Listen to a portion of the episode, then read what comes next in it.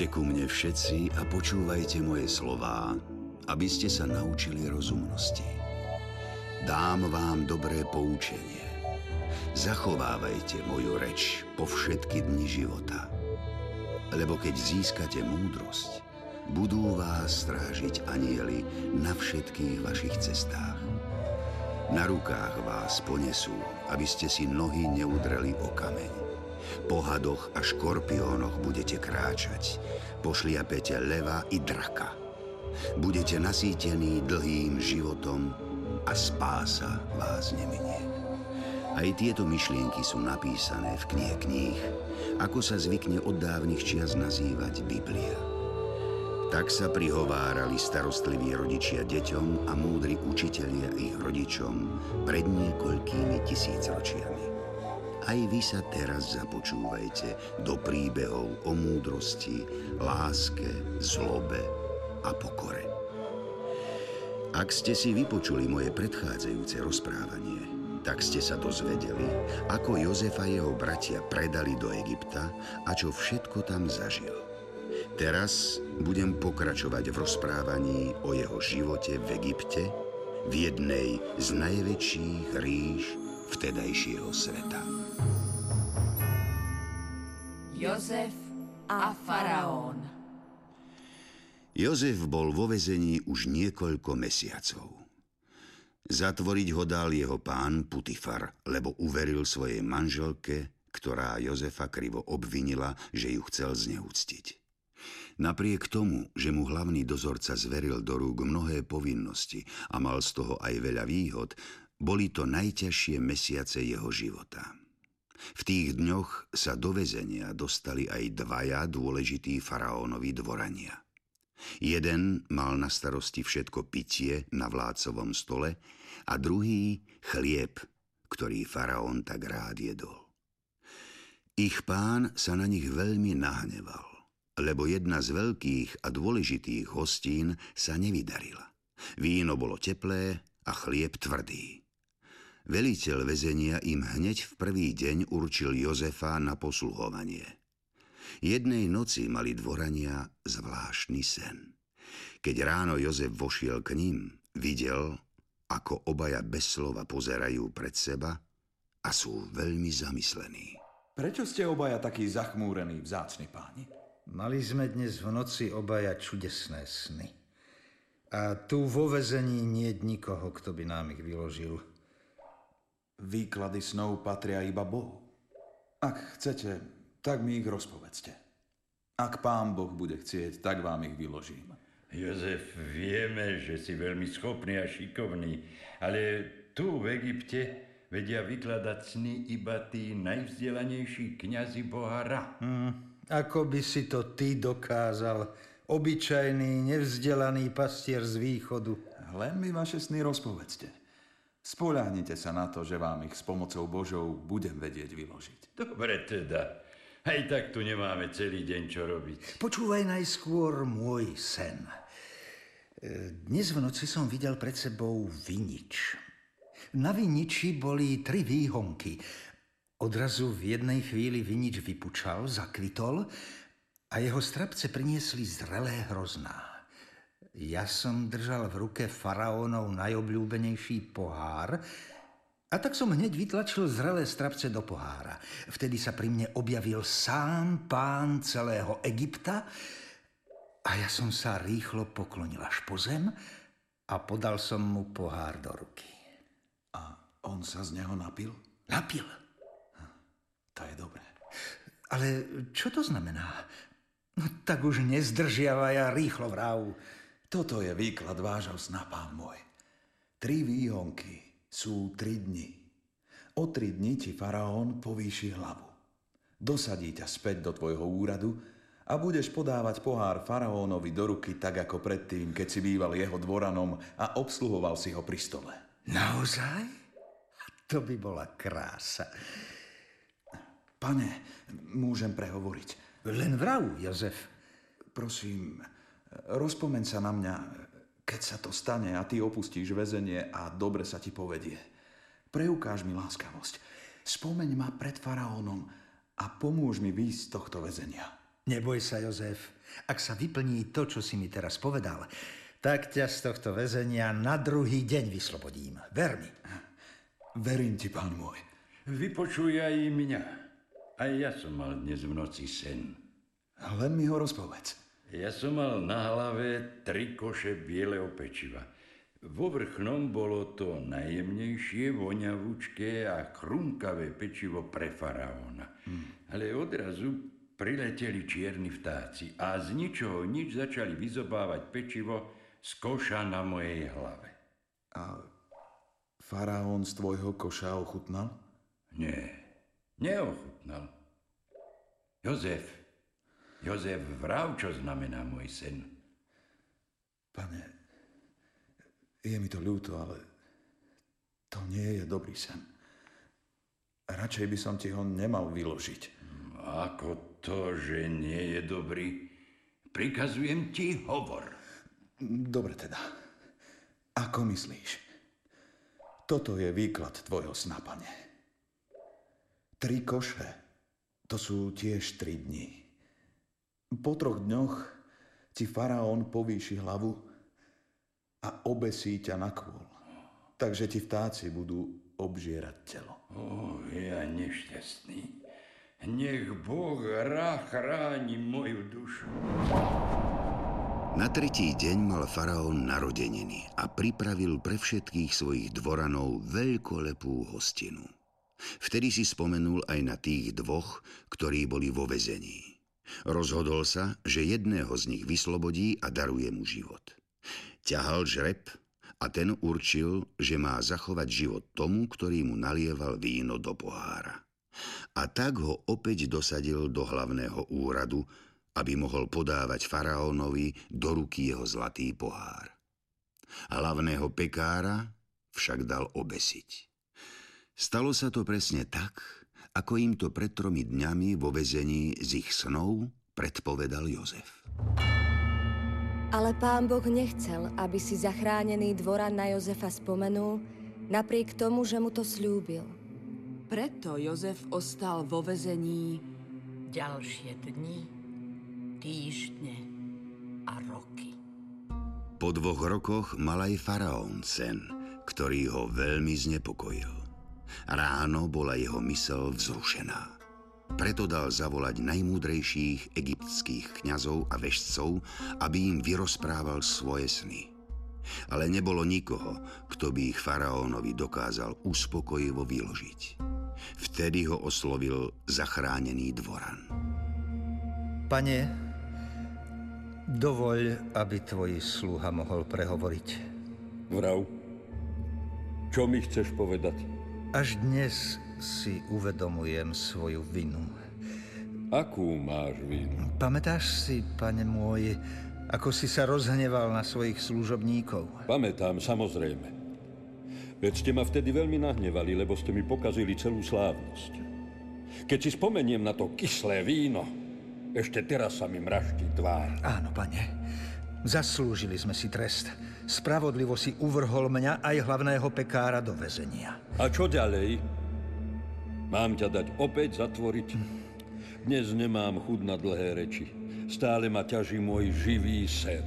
Veď práve o snoch chcem hovoriť. Po niekoľkých mesiacoch vo vezení sme mali zvláštny, veľmi živý sen.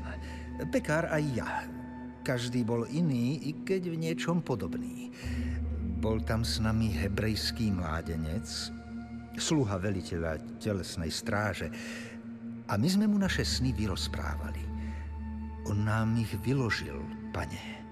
No a čo má byť? Čo je na tom také zvláštne?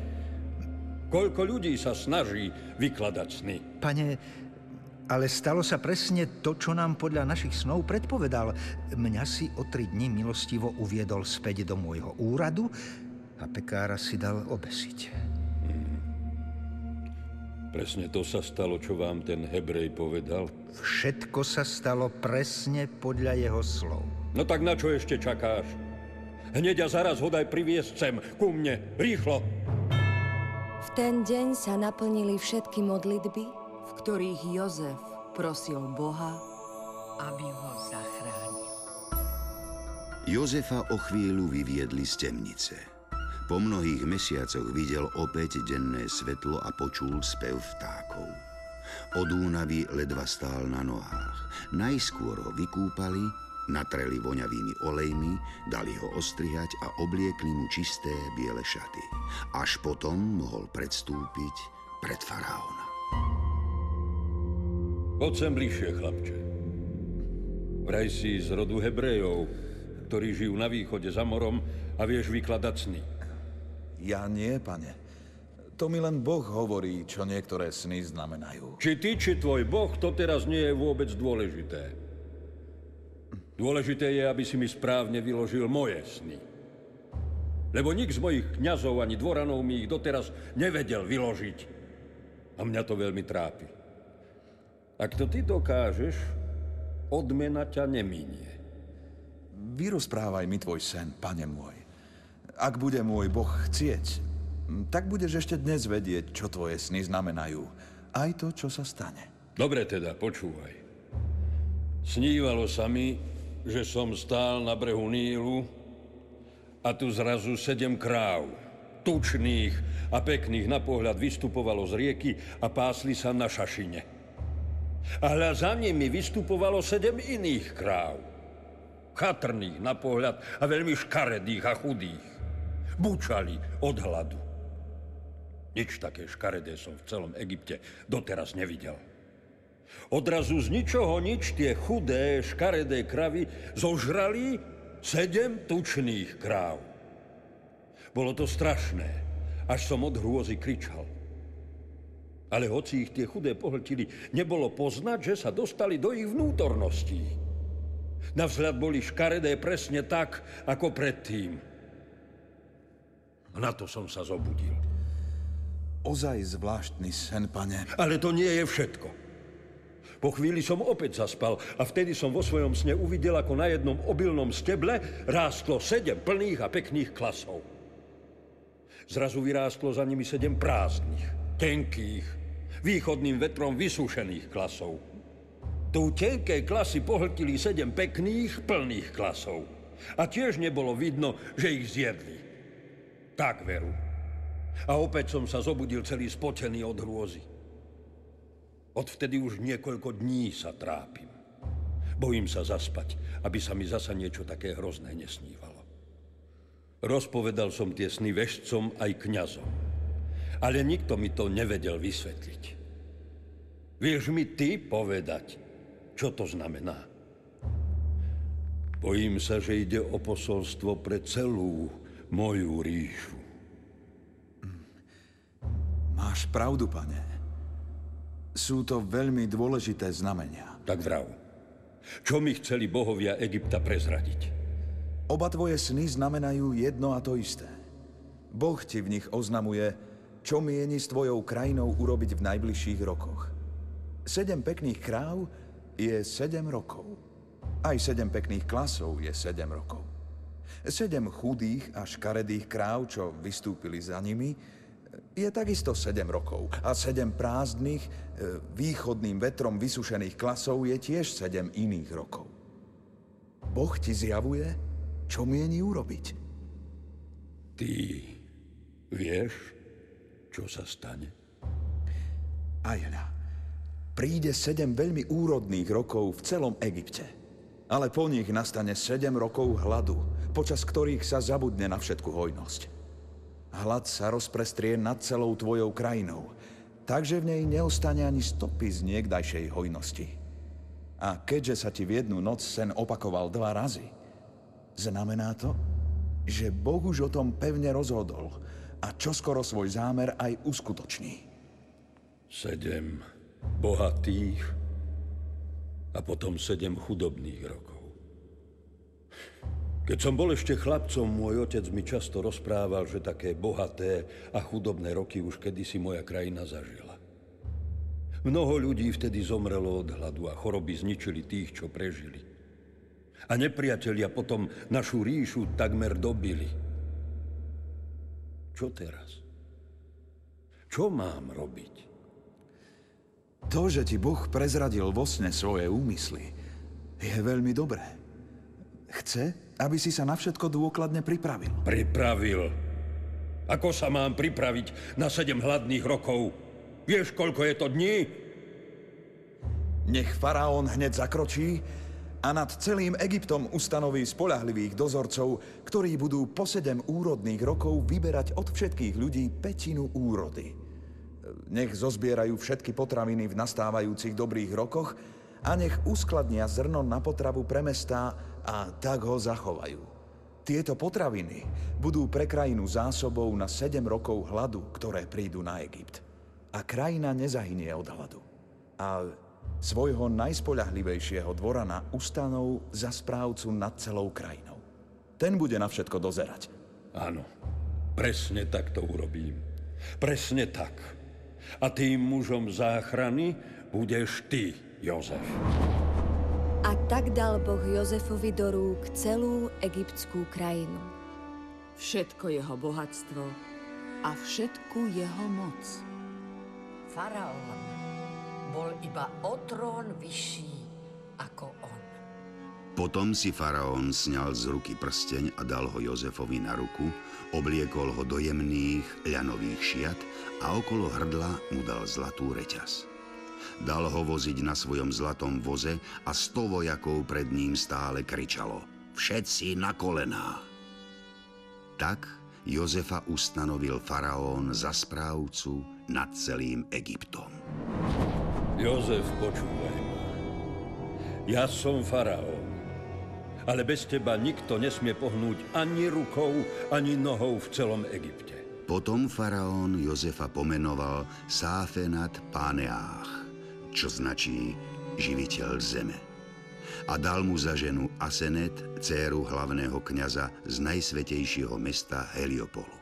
Jozef mal 30 rokov, keď stál pred faraónom kráľom Egypta. Všetko sa dialo tak, ako to predpovedal Jozef. Zem za sedem úrodných rokov donášala hojnú úrodu. Ale on zozbieral jednu petinu potravín zo siedmých bohatých rokov, ktoré boli v Egypte a uskladňoval všetko v jednotlivých mestách. Tak nahromadil Jozef toľko obilia, ako je morského piesku, takže sa ani nedalo zvážiť. Každý deň posielal faraónovi správu, aké má krajina zásoby. Skôr ako sa dostavili roky hladu, narodili sa Jozefovi dvaja synovia. Prvorodeného nazval Manasses, čo znamená ten, čo dáva zabudnúť. Boh mi dal zabudnúť na všetko moje nešťastie i na celý otcovský dom.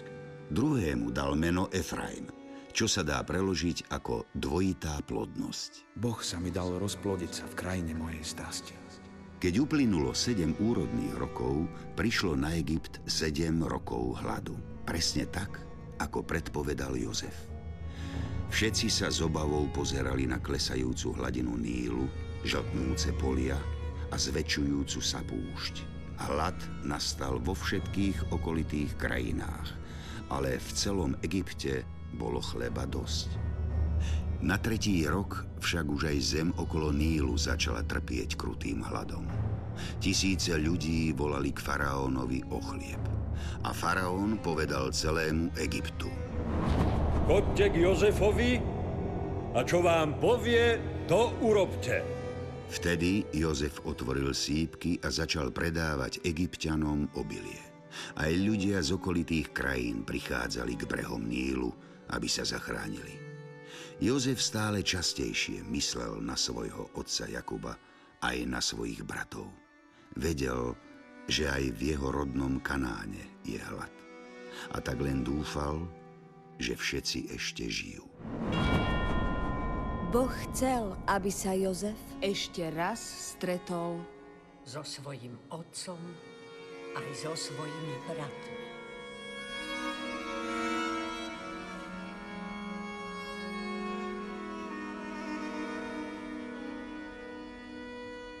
Medzi tým aj v krajine Kanán nastali ťažké časy. Ľudia zomierali po stovkách. Keď Jakub videl, že všade naokolo je veľký hlad, ale v Egypte je obilie, povedal svojim synom. Ak nezabezpečíme pre rodinu jedlo, tak o niekoľko týždňov všetci zahynieme od hladu. Tak odišli desiatí Jozefovi bratia nakúpiť obilie do Egypta. Po niekoľkých týždňoch dorazili úplne vyčerpaní do krajiny pyramíd. Keď Jozef uzrel svojich bratov, hneď ich spoznal, ale správal sa voči ním odmerane ako k cudzím. Hovoril s nimi prísne, presne tak, ako s ostatnými cudzincami. Odkiaľ prichádzate? Z Kanánu, vzácny pane. Prišli sme ako všetci ostatní nakúpiť obilie z vašich sípok. Všade je hlad a nedostatok, iba tu v Egypte sú ešte zásoby. Máte pravdu. A preto sa k nám obracajú mnohé hladné oči a chcú nás okradnúť. Vzácny pane, my sme neprišli kradnúť, ale poctivo nakúpiť. Ľa, tu máme peniaze. Neverím vám. Prišli ste len preto, aby ste zistili, ako sú naše sípky ochránené. A keď sa vrátite domov, o chvíľu prídete s vojskom, aby ste mečom získali naše jedlo. My, tvoji sluhovia, sme 12 bratia od jedného otca. Ako by sme mohli byť vyzvedačmi? Vidíte, ako klamete. Vraj ste 12 a ako počítam, tak počítam, tu je vás iba 10. Naozaj sme dvanácti. Najmladší brat Benjamín je teraz doma, lebo náš otec sa o neho bál. Ak by sa nám niečo stalo a zahynuli by sme, tak môže stratiť aj jeho. A celý rod vyhynie. A ten dvanácty? Ten je kde? Toho... Toho už niet. Niet? Čo sa mu stalo?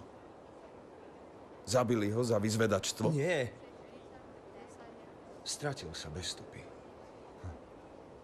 Tak bez stopy.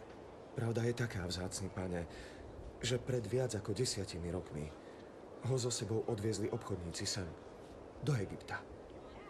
Obchodníci? Váš otec ho predal? Ako otroka? Zvláštne zvyky máte vo vašej krajine. Nie, pane. Náš otec nie. To my sme ho predali. Brat predal brata. Strašné. Koľko ste si zapýtali? No čo mlčíte? 20 strieborných. Za 20 mincí. Tak málo ste si cenili život svojho brata.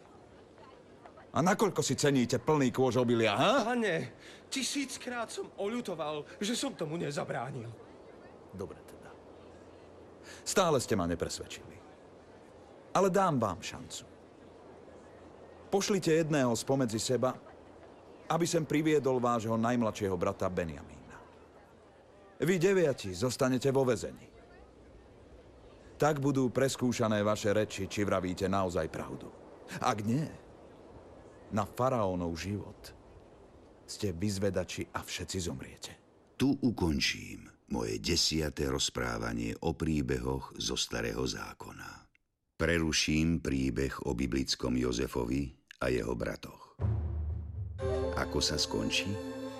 Zmieri sa napokon Jozef so svojimi bratmi. To všetko sa dozviete v ďalšej časti môjho rozprávania o starozákonných. Počúvajte ma aj na budúce a príjmite moje slová lebo vtedy rozmnožia sa šťastné roky vášho života. O ceste múdrosti vás poučam. Vediem vás po jej priamých chodníkoch.